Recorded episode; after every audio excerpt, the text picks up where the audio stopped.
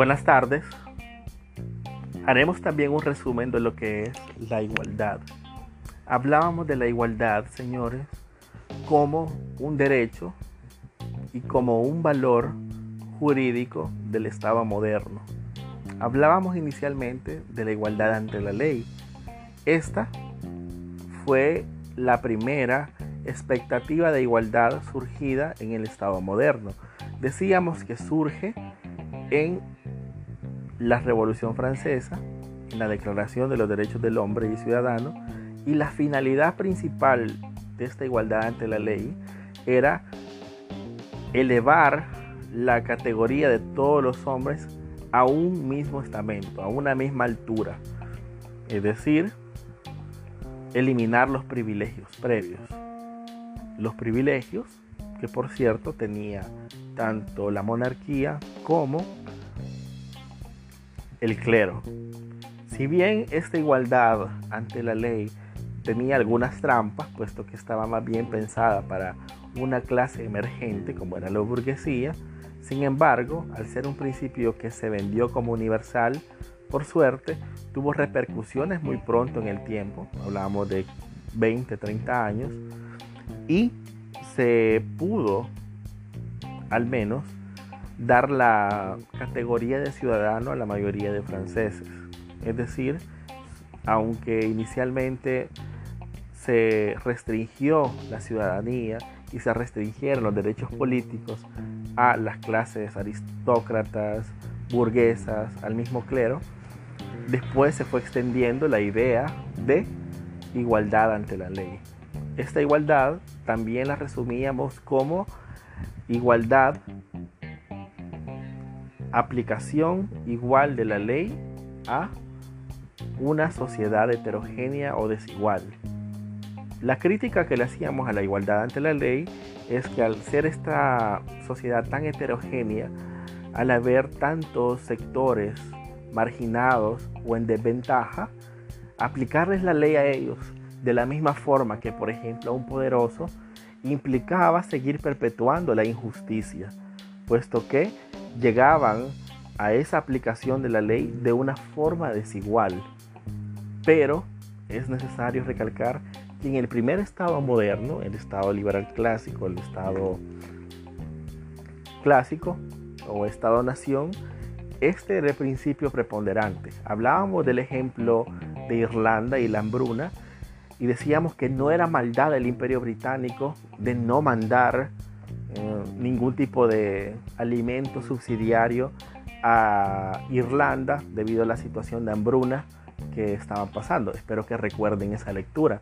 No era maldad del, imperio británico propiamente dicha, sino que si actuaba de manera distinta, más allá de la igualdad ante la ley, lo que estaba haciendo es dar un beneficio, dar una prioridad a los irlandeses que no estaba dando en Escocia, que no estaba dando en Londres, en Manchester, en Newcastle. Es decir, estaba dando un trato privilegiado. Es como, bueno, qué mala suerte la que han tenido ustedes con sus patatas, pero yo no puedo actuar porque si actúo con ustedes, no los estoy viendo igual ante la ley, sino que les estaría aplicando de manera distinta la ley o el presupuesto, el presupuesto en ese caso. Decíamos que esta igualdad ante la ley, o igualdad siempre a todos, a pesar de sus distintos estratos, tenía muchas deficientes y hacía que el Estado se viera como un Estado incapaz de intervenir, un Estado incapaz de mejorar la vida de aquellos segmentos de población más populosos, pero a la vez más pobres o que la pasaban peor en ese tiempo. Puesto que al decir todos son iguales y yo no puedo prevalecer con ninguno, lo que decía es perpetuar el status quo. Una de las primeras modificaciones que se empezaron a realizar fue la segunda característica de la igualdad formal, primero igualdad ante la ley y luego igualdad en la ley. El Estado o los movimientos políticos comenzaron a ver necesario ciertas diferenciaciones. Es decir, ya no podían tratar a todos por igual. Por ejemplo, en aspectos de salarios, en aspectos de puestos de trabajo, en aspectos profesionales, de salud, de requisitos para ciertos cargos o opciones políticas. En fin, el Estado empezó a modificar su trato para con la gente y empezó a introducir ciertas reformas. Entre ellas, empezó a permitir ciertos tratos diferenciados dentro de la población. Claro, estos tratos diferenciados debían estar justificados. Es así que en las épocas del laissez-faire, laissez-passer, perdón mi francés, del dejar hacer, dejar pasar, donde el Estado no tenía ninguna obligación de intervenir, le tocó intervenir, le tocó dar un trato diferenciado, le tocó decir, no debo intervenir en todo lo demás, pero aquí sí, es decir, crea una, una propia excepción, por ejemplo, en la regulación de los salarios. ¿Cuál era la justificación o el fin constitucional? Claro que el burgués, que, la, que el dueño de la industria, no deshumanizara a sus trabajadores. Es decir, empezó a, realizar, debido a la presión, ciertos tratos diferenciados, ciertas eh, excepciones a ese trato igualitario siempre, con tal de ir regulando ciertas relaciones sociales.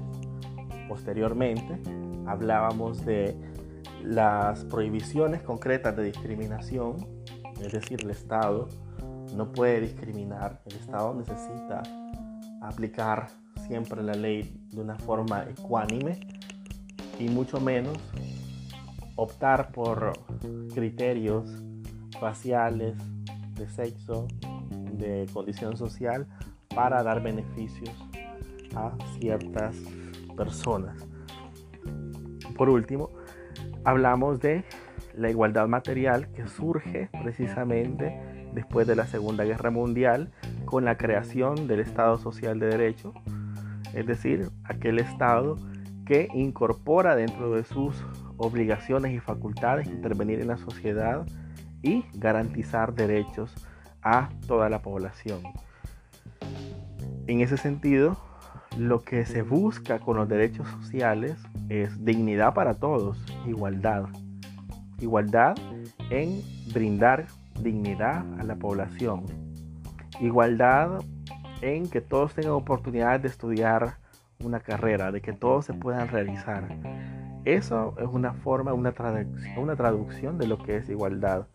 Brindar espacios, brindar salud para que todos tengan la oportunidad de vivir, para que todos puedan ser inyectados, todos puedan tener un mosocomio para nacer, para que los hijos de determinada nación, de determinada ciudadanía, puedan nacer sin ningún problema, sin tener que fallecer en un zacatal o en un lugar poco salubre.